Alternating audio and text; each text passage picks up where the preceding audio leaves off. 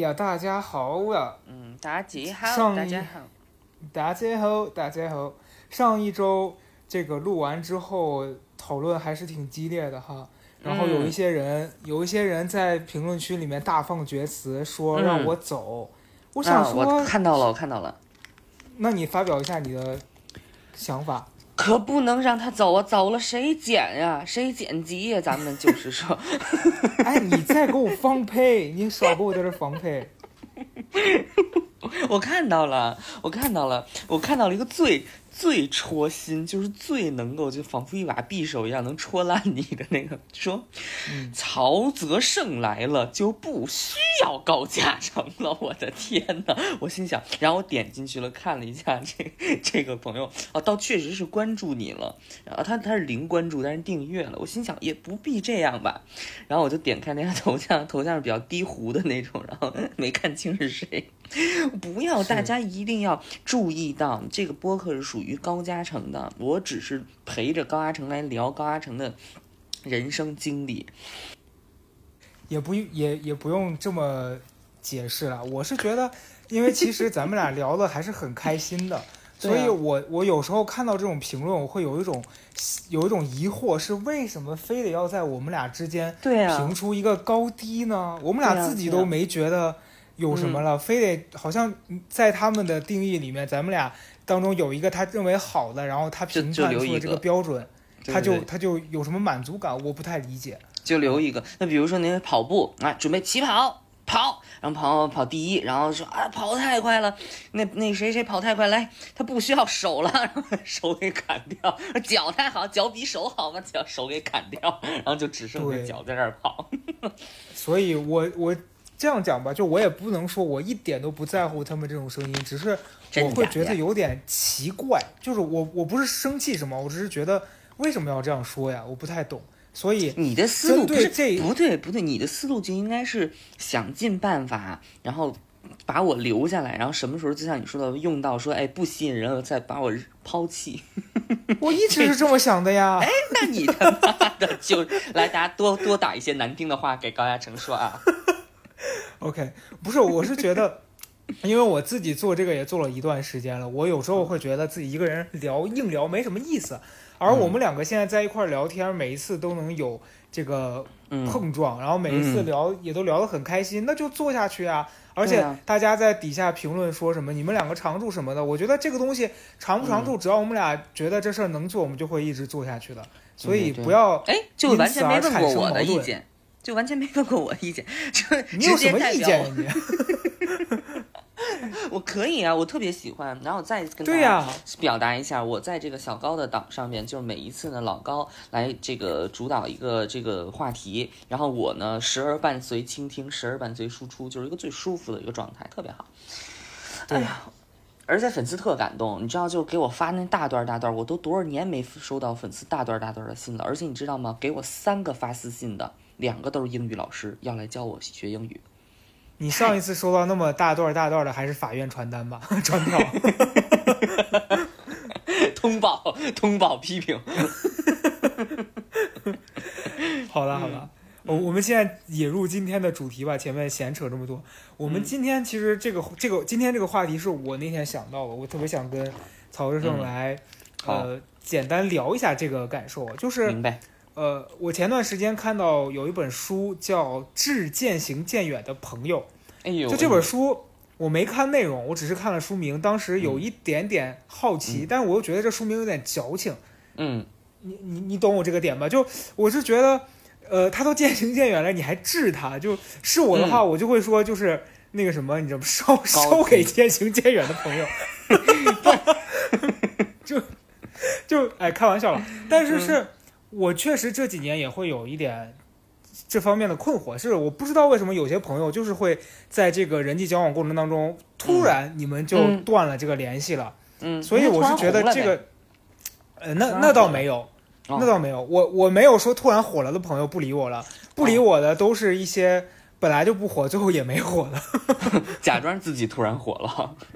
呃，这事儿可以从很早很早开始聊起，因为我是、我觉得人的这个社交关系其实是从你很小的时候肯定就伴随你了嘛。嗯嗯。啊我第一次有这个强烈的感受是，呃，应该是我觉得小时候，你从自己的生活圈子里面，比如说有很多发小，嗯。然后你跟他们每天形影不离，然后突然有一天你上学了，嗯，你认识了学校里的朋友，对，那这些发小因为可能上学毕竟是一个八小时把你困在一个地方的这样一个嗯。动作，那你家里的朋友可能会因此跟你联系越来越少，对。嗯，但是这我觉得是因为你进入了一个新的阶段了。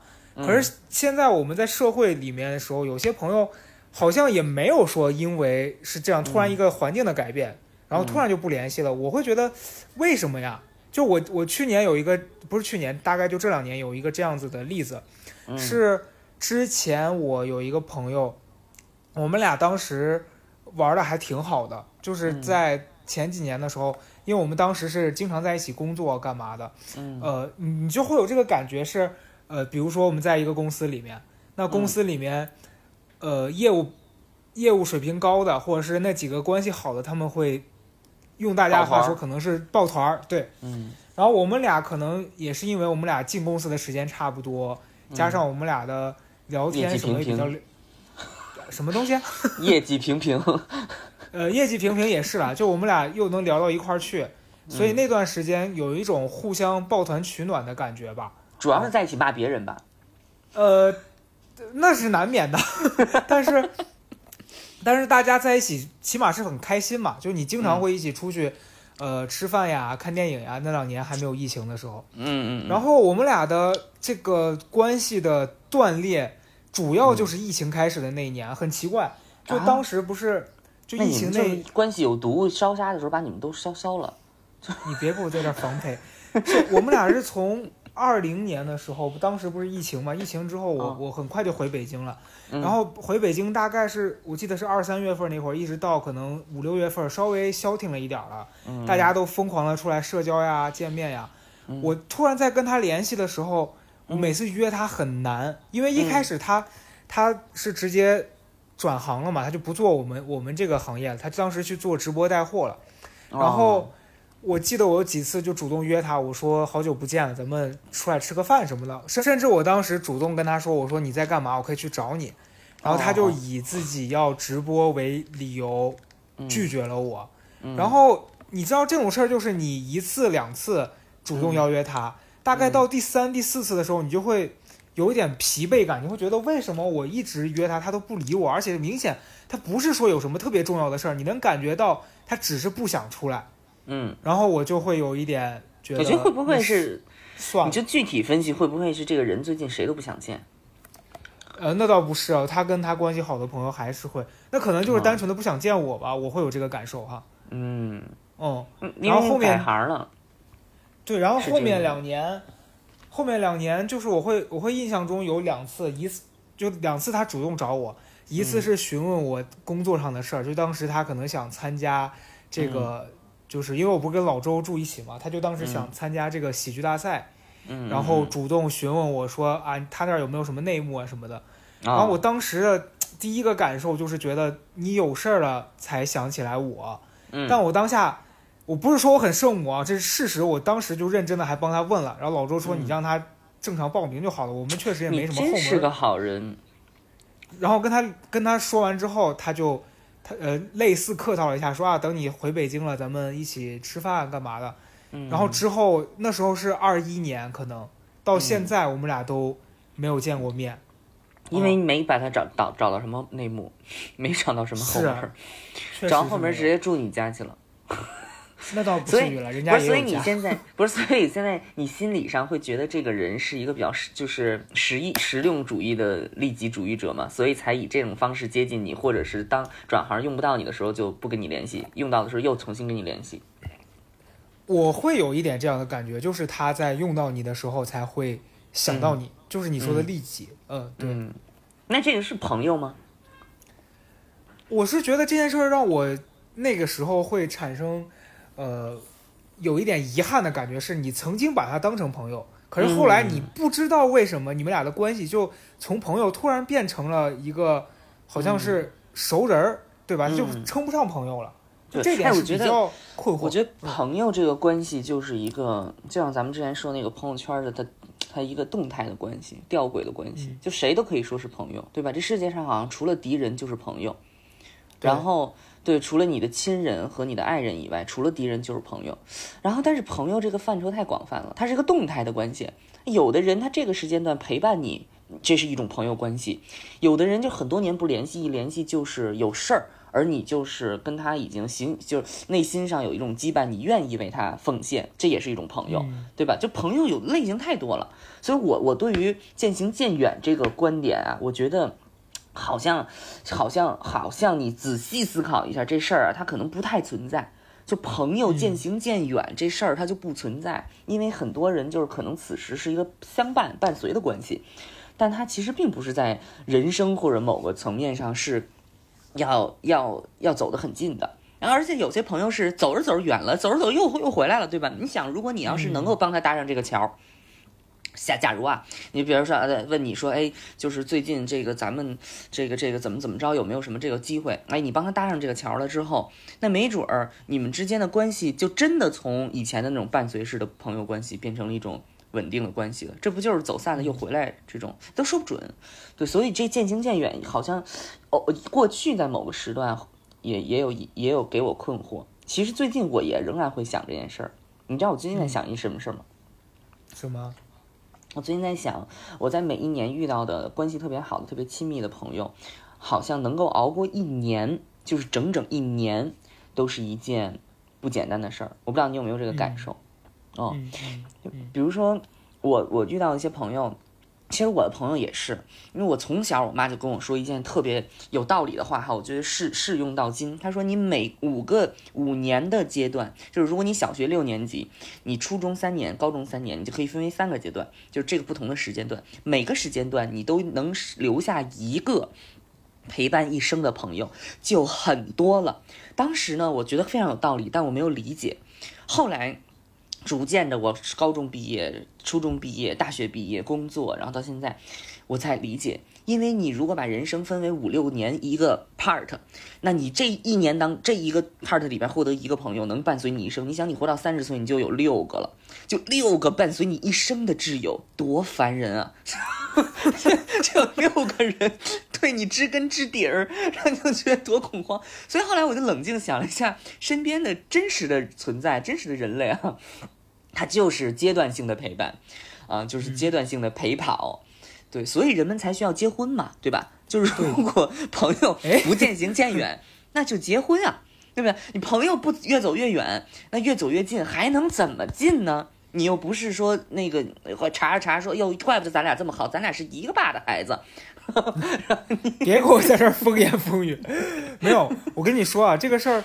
我我近期的有一个思考是，我觉得有些时候你就是得接受很多关系，它在发展当中，它最后就跟你预期的完全是相反的，或者是说，是是是，你得接受它，它就是不是这样。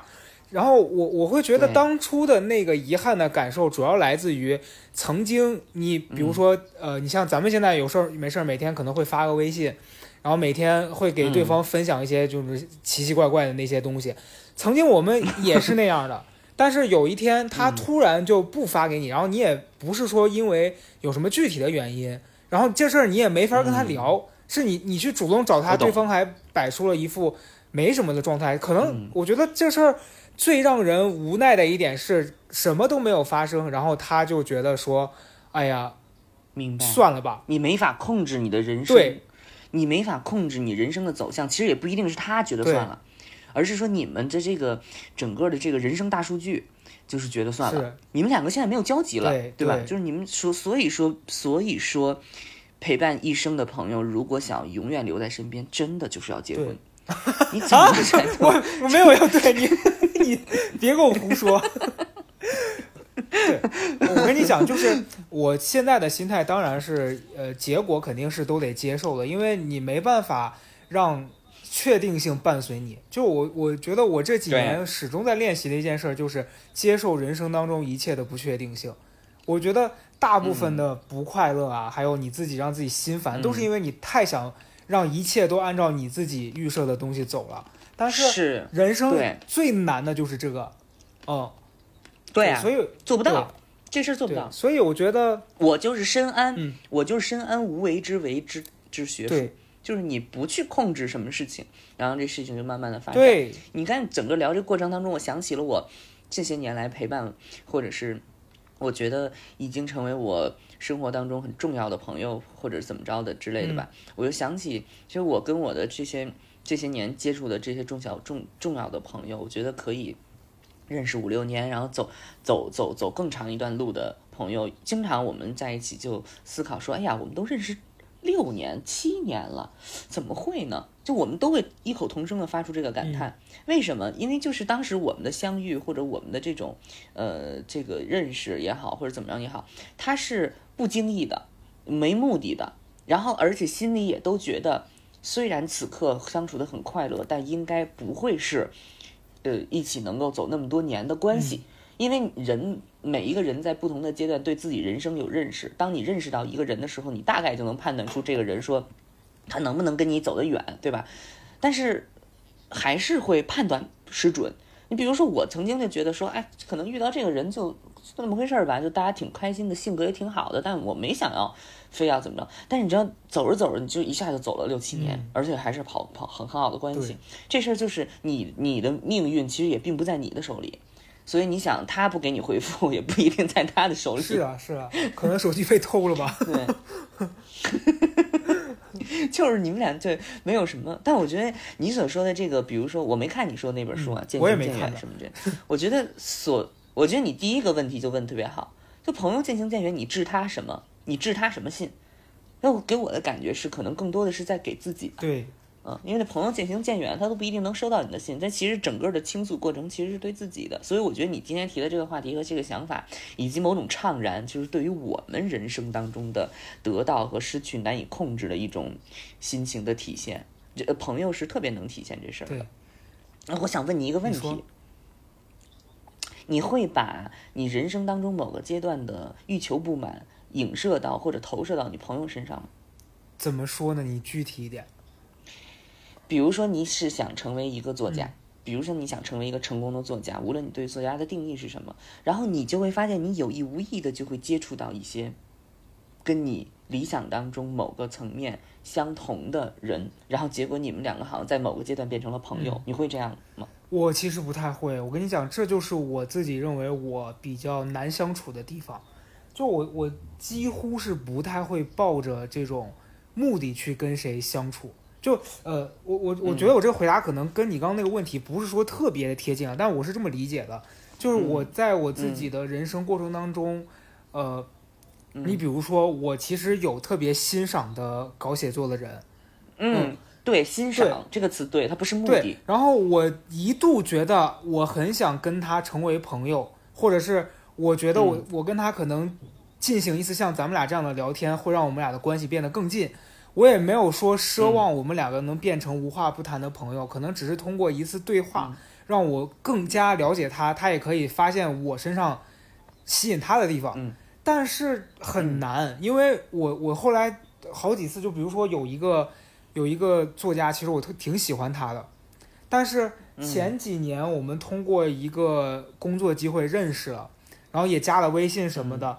早期我们俩还会偶尔发个微信什么的，后来就变成了有几次我去参加这种线下的工作呀啥的，我发现他在公众面前的表达和在私底下他差别是挺大的。但是你也不是说他虚伪或者他刻意表现，是他你发现他这个人的能量全都用在了他在跟大家交流、在公众表达这一块儿。social 他所有的能量已经在他台前的那部分用光了，他到私下的时候，他可能就是一个需要充电的状态，所以他在私底下，嗯他只会选择他特别信任的朋友去去袒露自己的那一部分，所以他很难再接受你作为一个不熟的朋友，然后你想接近他，他就是摆出一副我我谢谢你很喜欢我，但是谢谢我不需要了，你懂吧？就这个状态，因为对他已他的就是他五年一个，他三十岁已经六了，对他很满就这六个人已经名额满了，你你再想加入，你很难加入进去了，而且他会摆出一副说，呃，谢谢你的好意。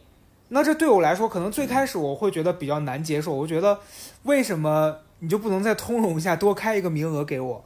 但后来你发现，对，你就跟他说，你说这是我的名片，如果就缺少名额的话，记得通知我。没有，但后来我就发现 很难，就是我我我也逐渐就觉得我不想要挤破头去当他的那一那一个名额，就干嘛呢？有时候大家远远的欣赏也挺好的，是不是？对，对，没错，我懂你意思，但我呃你刚才说的就是这个欣赏，这就很对。所以我之所以问这个问题，就是因为朋友，其实我思考过很多次，就是关于我们人我们自己人生，包括你说所谓渐行渐远的你那种怅然感，是我真的是觉得是在某个阶段，对于我来说啊，在某个阶段，我把我人生的某个希望和欲望。投射到了一个人身上，然后我跟他越走越近，我觉得我好像离我的某种，呃，成功或者离我的某种欲望、我的目标、我想要的东西越来越近了。这个时候，当他我们走走得越远越来越远的时候，我就会那种抓不住的感觉，其实是我对我自己的人生的目标的抓不住的感觉，你你懂吗？就是你希望。其实不是目的啊，就是，嗯、这个这个我也挺想跟大家分享的。其实不是目的，对，你也能理解我，所以后来你用了“欣赏”这个词，其实是一种本性的吸引。就人和人在人海当中能够被吸引，其实是你们彼此身上有些东西是对方一直想要，呃，放在自己身上，或者说想学习、想获取、想分享的东西，它现在出现在了这个人身上。对，所以我我的朋友，我不断的每个阶段接触的朋友身上那个东西，就是我在那个阶段想要得到的东西。然后我是希望能够在我人生当中靠近那个目标的过程中，能够有人和我一起走。当我们一起聊到说。英语不好学的时候，或者英语好学的时候，对，我们可以一起聊这件事情。然后，所以我在每个人生阶段，其实就是把这个东西投射到了人家的身上。然后，所以后来朋友离开的时候，我才会有失去，所以我才把这个问题问给你。但啊、好，你看人和人是不一样的，你是经尝试了一段之后，你就哎打了一个叉儿，但是你知道我不是啊。我不是说我非要把这个人磕下来，我是持续的会跟大家说，持续的会跟别人说，我不是有目的的，我真的是不能自主的，而且我觉得这就是我的人生状态。我想要什么，我想要得到什么，我想要成为什么样的人，我会一直说，然后渐渐渐渐的，对这个感兴趣不感兴趣的，经意的不经意的人就会来到你的身边。然后慢慢大家成为一种朋友，所以我一直我相对吧，我一直对我身边的朋友其实是比较满意的。对，嗯，就百满意度百分之九十九。对，你知道，我觉得这一点你说的非常好的是，呃，从来不会说我阶段性目标这样子的交朋友。比如说你最近对谁特别感兴趣，嗯，你一定要通过，对比如说一个星期、两个星期把他拿下，你们俩就成为好朋友了。这个事儿真的是 KPI 是对很没必要的，太扯对了，但这太扯了，这太扯了我。是这样子，就是我我会在某一个阶段过去的时候，我是，比如说我想和谁成为朋友，我会发现对方如果跟我表示出我对你没有兴趣的时候，我那个时候会觉得哎呀很受伤，就就那个阶段心灵比较脆弱。但现在我也是，嗯我现在觉得能成为朋友，成为不了朋友，这都是缘分。就是大家如果嗯下一次见面的时候，还是能聊聊天干嘛的，也挺开心的。就是我我最近这段时间，我会觉得追求轻松无压力的社交关系，还有日常生活中的每一天感受到快乐，真的非常重要。因为我觉得，整个外部环境都是特别不好的时候，如果你还拿这些压力让自己心里承担了很多这种负面的情绪，就真的嗯日子没法过了。嗯外部环境说你自己不好，别说是我不好。嗯、我鲁莽了。我就，你怎么这么容易认怂啊？你应该说你放我不想说放就是配。我你是哪一年？你比我小几岁啊？我我是九八年的，你别放嗯配，你放配。我知道你没有那么小，你你就比我小个三四岁吧。我九四年，我九四年。对你，你你看，就是我在大概去年我刚刚三十岁的时候，其实我没觉得说一定是到了这个年龄段它是一个什么标准啊，而是我就是这两年刚好这个年纪，然后刚好这个阶段，我会想到一件事儿，是我不想要像以前小的时候那么的呃黑白分明了，就是。嗯。前几年我自己交朋友也好，或者是和以前的一些绝交的朋友，我会觉得我处理事情 一定要是那种，咱们俩要哦处就好好处，不处就别来往了。但我现在我会嗯。觉得我这样子的行为很没有必要，你理解吗？不有必要，不有必要。我告诉你，就是。有些人，你如果如果他是个书杯，如果他是个书杯，那这样子是非常有必你要的。得解释一下什么是书杯。对你看太多人在底，太多人问了了书杯是什么？好，我们现在来开这个郭宇小课堂啊。书杯，书杯就是，当你认为一个人非常的不可理喻，这个人的行为让你觉得嗤之以鼻，然后你觉得他脑子构成的物质和你不同的时候，你就可以称他为书杯。书杯，书杯，书杯，对，对，再再不理解，你就把这两个字缩写打在公屏上，你就理解了。我们干嘛花一分钟解释这个词？我真的我不理解。不是因为因为连续三期了，都有人在评论区里问书杯到底是什么，而且打的字不一样，有 book cup，然后有那个 mouse 那个后背 mouse back，就是不同的词，你知道吗？打都不对。没有，那就希望大家好好的来。通过我们这期了解这个词，对，所以所以老高刚才说，如果你的你的朋友是个书杯，你就可以和他绝交。但大多数情况下，他现在觉得就是秋后菊花想开了，就没有必要闹得那么抓嘛，对吧？对，怎么了？你知道我有几个这样子的例子，是我大概在我刚工作的那一年，就我我上期不是讲到说我高中的时候跟我一块办杂志的那个同学嘛，他其实，在当时我的眼里，我觉得他就是个大书杯。哦，为啥会这样？因为，呃，首先是他不干事儿，这样说感觉我自己很小气。不是，他是这样，就是在那个阶段，可能十七八岁的时候，我我会觉得内心相对来说比较脆弱。这点如果有人骂我，我也认啊。就你比较玻璃心，你会认为朋友之间应该是互相帮助的。然后那个时候，我们俩的社交关系是属于我一直在处，呃，我一直处于那个在付出。然后他一直在领到那个，你是妈妈类型的，对他一直在拿结果，然后他还一直来批评我干嘛？就我会觉得这样子的关系非常不对等，所以在小的时候你会觉得我为什么要跟这样的人交朋友？然后，嗯，我们俩其实说真的，我现在回想啊，当时年纪小，然后一起经历了其实彼此人生当中几个很重要的阶段，比如说我们俩当时高中一块做这个杂志，后来一起参加艺考，对，然后。很奇怪的一点是，我记得我们两个当时高考结束了之后，那一个暑假我们俩就没有跟对方联系，好像没联系。对，好像就抱着一个心态是说，哎，以后大家就要走入不同的人生了，所以好像不离不联系也是 OK 的。我记得我们俩是大概什么时候开始恢复联系的？是我上了大一第一呃大一的暑假，应该是已经过了一年了，就快到大二了。突然，他有一天给我跟我打电话还是干嘛的？我家电话一直没还。有最近有钱吗？手里问。说那个我借了很多网贷，没有。他当时就突然联系我，然后他他当时很妙，他跟我说：“你怎么这么长时间不联系我？”我说：“哎，嘿，哎，我 倒打一耙。”我压死我！大家要问压死是什么意思？这这些都是不入流的亚文化，大家不用打听。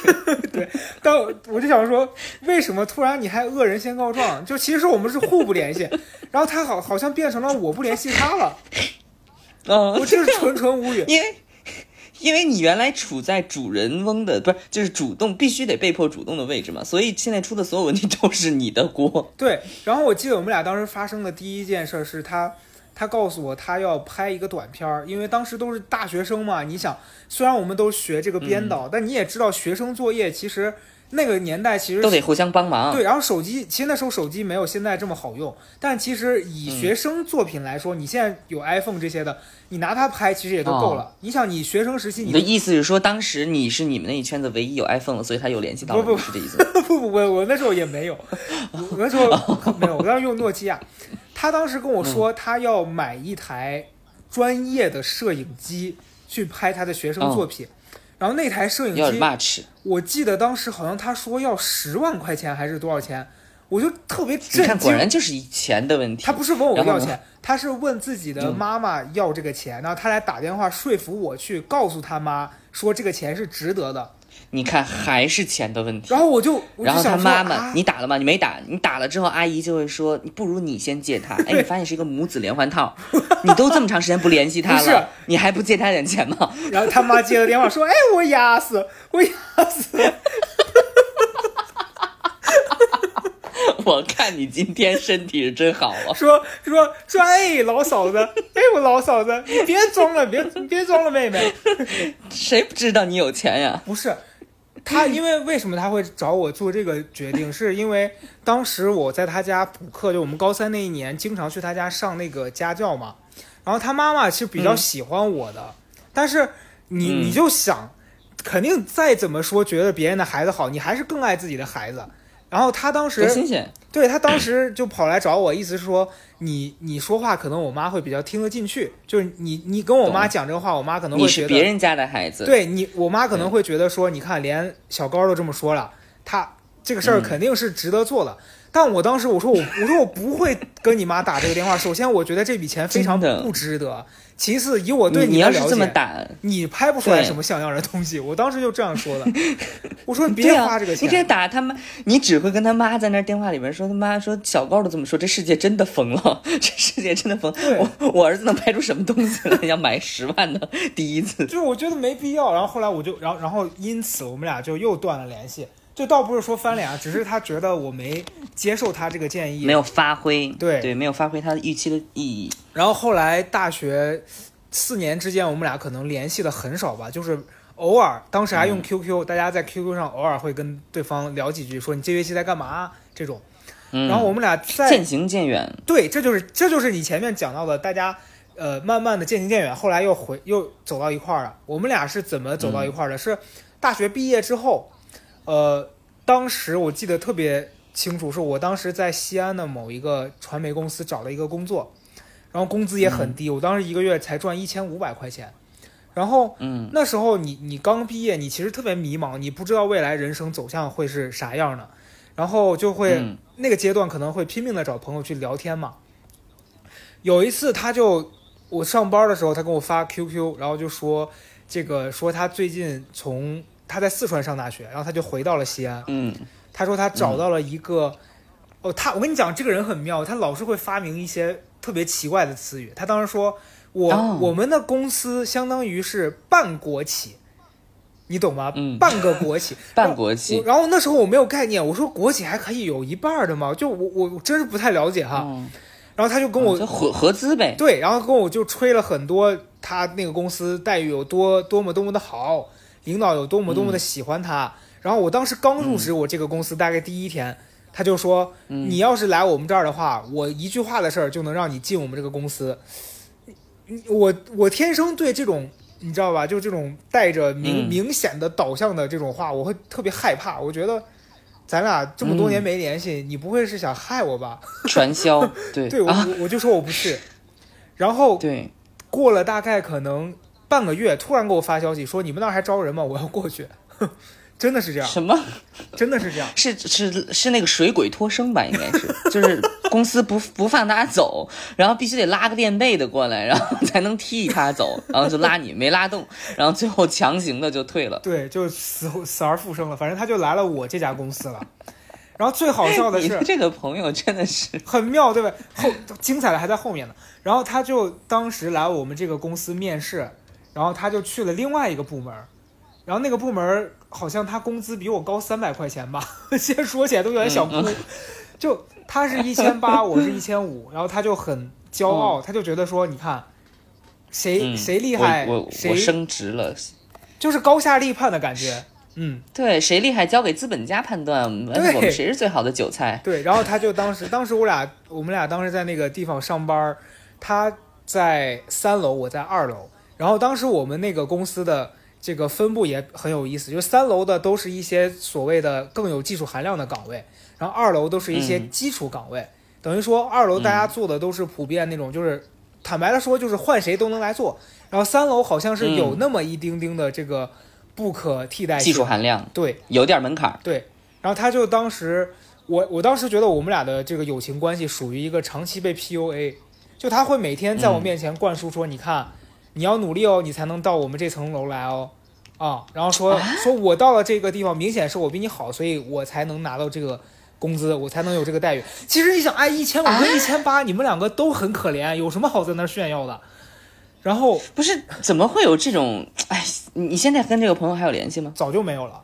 然后最我跟你讲，哦我们俩当时中间让我最无语的一段关系是，他很快他交了一个女朋友，然后他那个嗯女朋友是、呃又跟你攀比，说你要努力了，你才能交到女朋友。差不多是真是这样。然后 我的天哪！不是杀了我！最好笑是我我先声明啊，我没有任何说人家工作有什么问题，但但他当时他女朋友是、呃学历是相对比较低的，就好像是类似可能初中毕业这样。然后他女朋友当时是在我们那边的一个这种类似批发市场里面做这个服装批发的。然后他当时就会跟我说：“哎，我女朋友一个月挣老多钱了，一个月她纯利润能到手五六千呢。”那其实那个时候我听到这个，嗯我也觉得很厉害。我说：“我说，你看，哎，我们很心动，我们你也想去摆摊儿我？们混了一整，又上大学又干嘛的，最后一个月挣这点钱，人家初中毕业，人家在社会上游走，人家能挣那么多钱，是很厉害的。对啊，我其实当时真的是这样想的，但我这个朋友当时就嗯会每天在我面前说说你抓住了这个机会。对，就拼命炫耀。然后后来我就觉得我们俩这个关系非常让人不适，你懂吧？但是你又会觉得、那个年龄段，你会觉得我们认识了这么久，说不联系就不联系，有点可惜。但其实你当时没有跳出来看，觉得说你们俩的关系其实是非常人生还很不健长康的。对，对啊，而且他妈妈那么欣赏你，完全可以跟他妈做好朋友。嗯，后来他妈也没有再欣赏我了。对，就反正我们俩后来就，我不是后来跟他大概我们在那上班上一年，我就辞职，我就到北京来了嘛。然后我们俩的关系的直线的转折是在北京大概半年的时间，因为我我在北京的半年其实也很辛苦。你想，刚来北京谁会容易呢？没有人是过得容易的。我可能还算相对好一些的。然后那时候突然有一天，我那个朋友就给我打电话，又来了那套，你知道吧？就说哎，怎么这么久不联系我呢？我当时也很纳闷儿，我说我为什么我有什么责任我得天天跟你联系啊？然后你也没有从来主没有主动问过我，然然后嗯，他就摆出了一副说，哎呀，你看你这个人确实是不太值得交往的。什么？他就当时说了一番类似这样的话，我记得我特别清楚。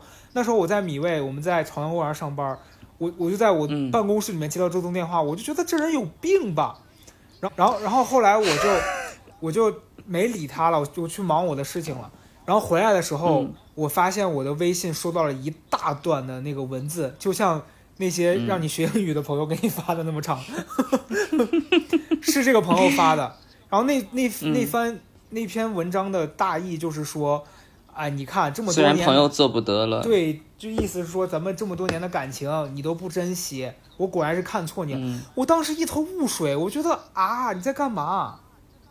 嗯，对，然后从那次之后，我我当时那天我记得我就把他直接给拉黑了。拉黑之后，呃，后面我记得有一次吧，是他突然跳出来跟我说，咱们俩能不能聊一聊？然后我就觉得我跟你聊天也是浪费时间，就没有必要再聊了。这么多次你给我的这个体验，都是让我觉得跟你社交让我觉得很有负担。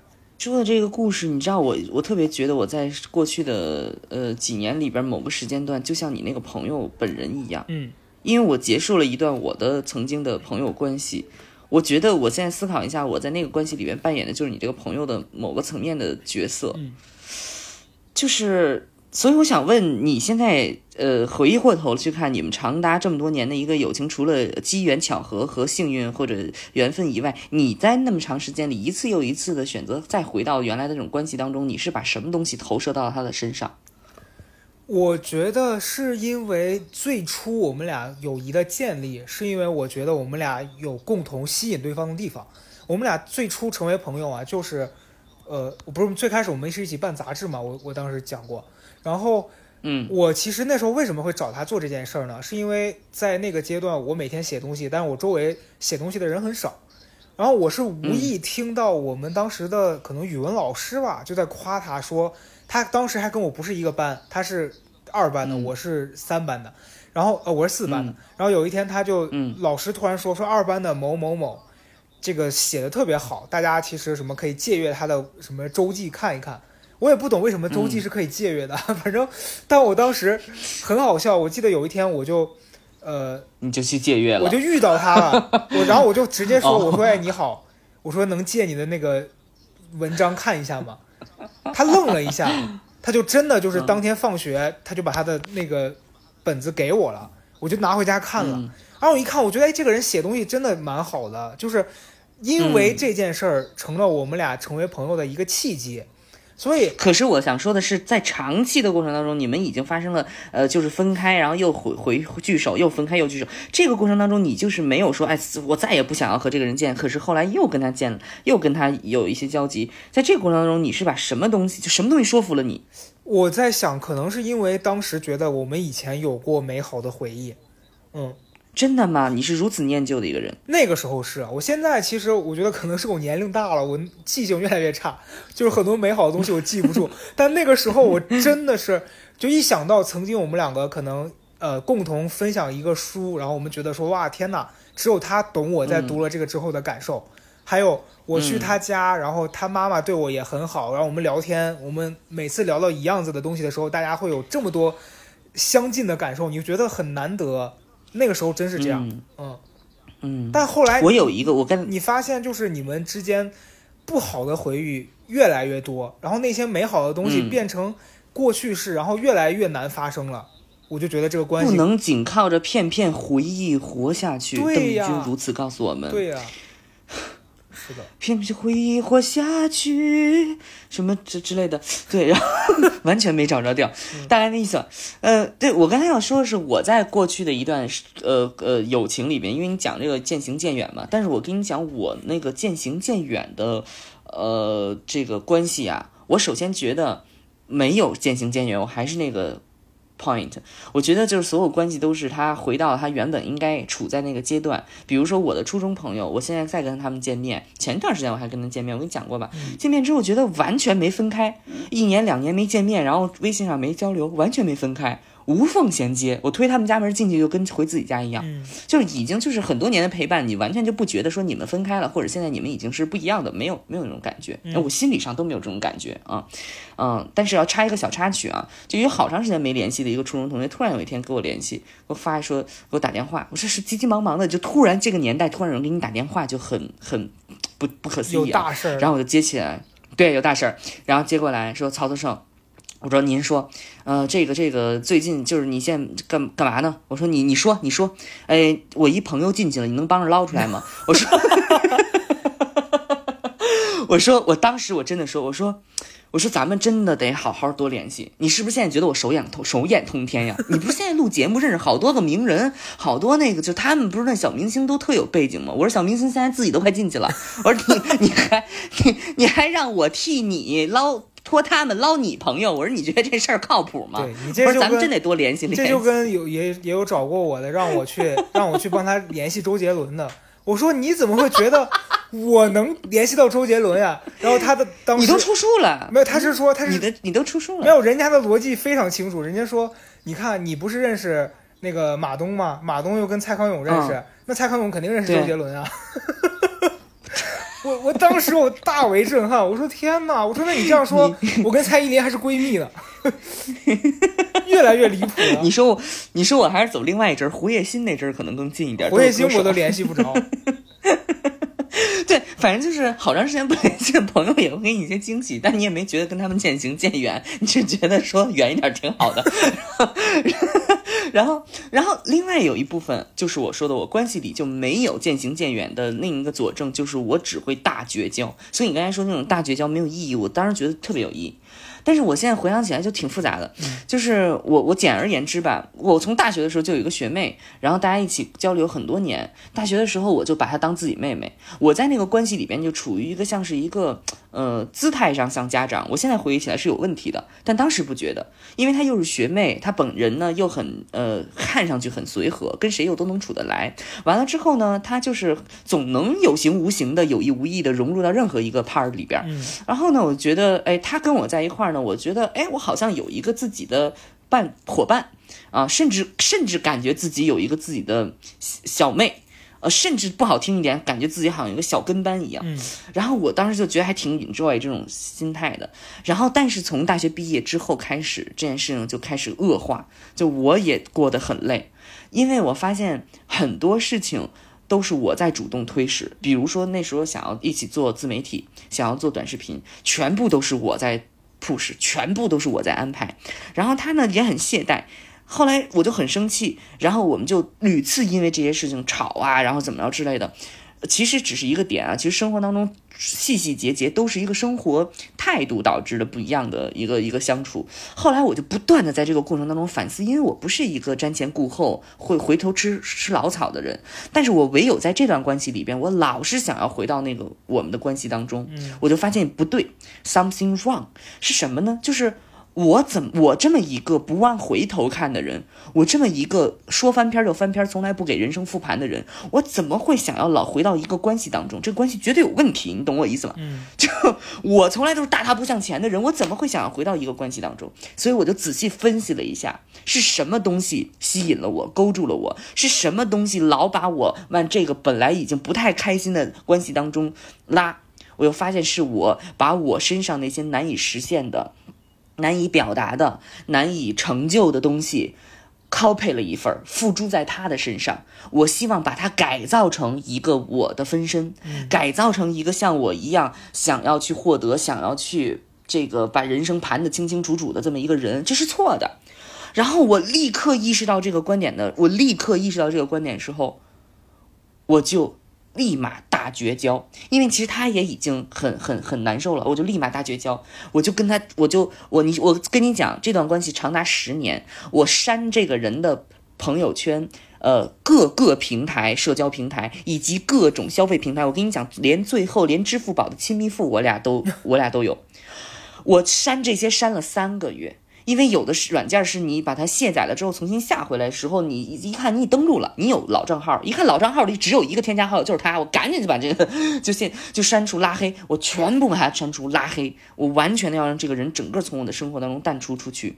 然后后来他还有一段时间过来找我说，觉得好像，呃，人生需要我的一些指指点。呃，他把他的职场问题搬给我，但我我虽然嘻嘻哈哈、疯疯癫癫吧，说一些尖酸刻薄的话，但是我心里以及后来我告诉他，我说咱们就不要再来往了，因为我觉得我找不，我说我啊，我说我找不到我跟咱们两个关系当中那个健康的身份和状态角色，我找不到。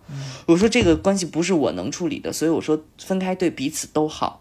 这样一段关系让我对于友情和朋友关系深刻的思考，就是当你陷到一个关系里边，或者你难以放开这段关系，或者你因为渐行渐远而心里难过的时候，一定是你把什么东西投在了他的身上。嗯，我就是在这段事情上，我就把他我觉得想得很很清楚，所以后来我就我就很警惕那些我不想释怀的关系。哎，那你不会在事后觉得说，他作为一个很需要你的人？然后你因为自己没办法把这段关系变成一个比较嗯普通或比较健康，怎么讲？是我的锅？对，是不是你的问题？你会这样想吗？完全不是，因为我跟你讲，你说特别对，你提的特别好。关键就在于人和人的关系，并不是说非此即彼、非黑即白的。我是这样的一个难以调整自己姿态的人，但是对于他来说，我我平心而论，有些人他就是身边能多一个人带着自己就带着自己，你有你懂吗？你每天就去烦那个教练，说教练我都交了钱了，你为什么还我为什么还不瘦？但是其实你该回家怎么吃怎么吃，然后教练每次带着你练的时候，你还偷偷偷懒。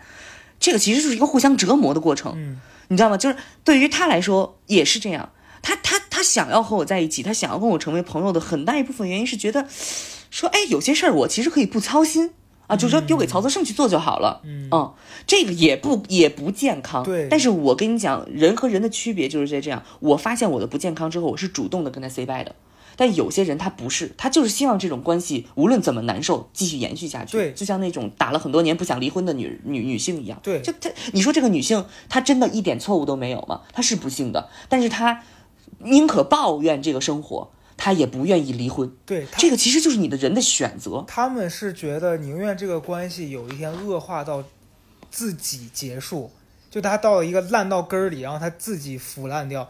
也不要自己把它砍掉，然后让别人说这是我主动改改变的结果。对，所以对，所以你问我心里有愧疚感吗？完全没有，因为我看清了这个人，我的这个朋友，他曾经的这个形象，他其实对于他整个人生还没有一个认识认识。嗯，他还不知道自己想要什么。你知道我刚才在讲那个朋友的那一番，是因为我其实现在倒还好，但我去年的时候有有一阵儿我会。特别想我说，我当时如果没有那么决绝的把他拉黑了，可能就放在那儿。我们俩现在是不是还会变成那种，就像你朋友圈里面有很多，其实你可能也不会随时跟他联系，但是你偶尔嗯看一眼他干嘛，就这事儿对你也没有任何伤害，就放那儿呗。像你之前嗯。咱俩聊朋友圈那期说，就是很多人在你的生活里面就是存在的，你看一眼他也不会对你造成什么影响。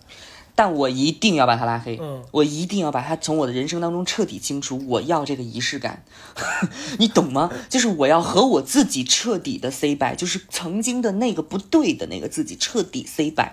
我的方式是我要把这个人整个拉黑。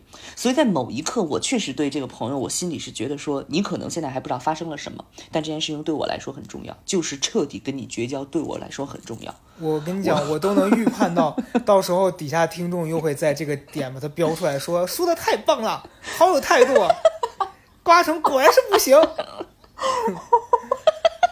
随便吧，不是，我哑死，不是我我哑死，我这我纯纯无语我。不是，我跟你讲，因为不是说高嘉诚果然不行，是我这个人活的太烈了，你是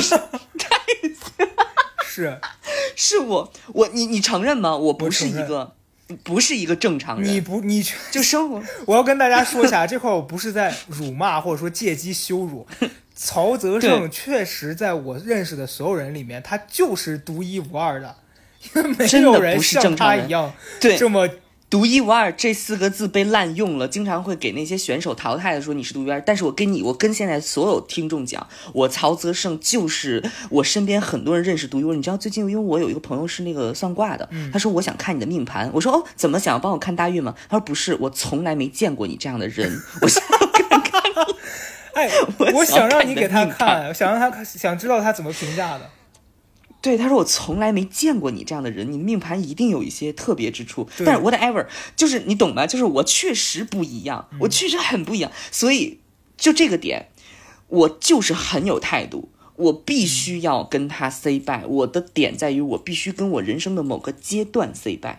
从那个时候，那个时间节点是奇葩说呃一九年年底，就奇葩说上的前一天，我跟他大撕逼，然后上奇葩说录制的，就我跟梁千阳一 v 一的前一天，我跟他大撕逼。你想这个人陪伴我，以及就是祸害我，就伤害我，或者也不是伤害，因为我很难受，就是跟我纠缠到什么地步？就上奇葩说一 v 一，明天就要开始录制了，我还在跟他纠缠，我还在跟他打，我还在跟他撕。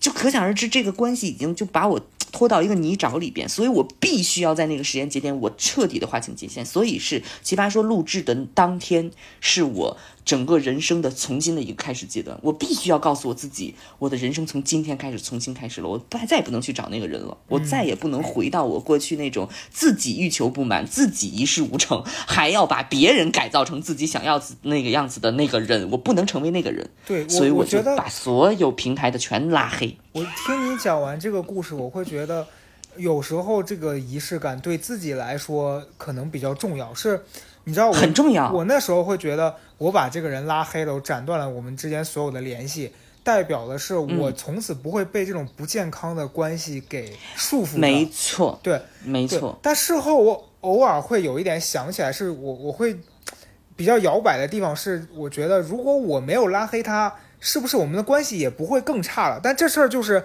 你怎么看你怎么想了。你可能觉得说对，你现在能这么想，是因为后来他没有再伤害过你了。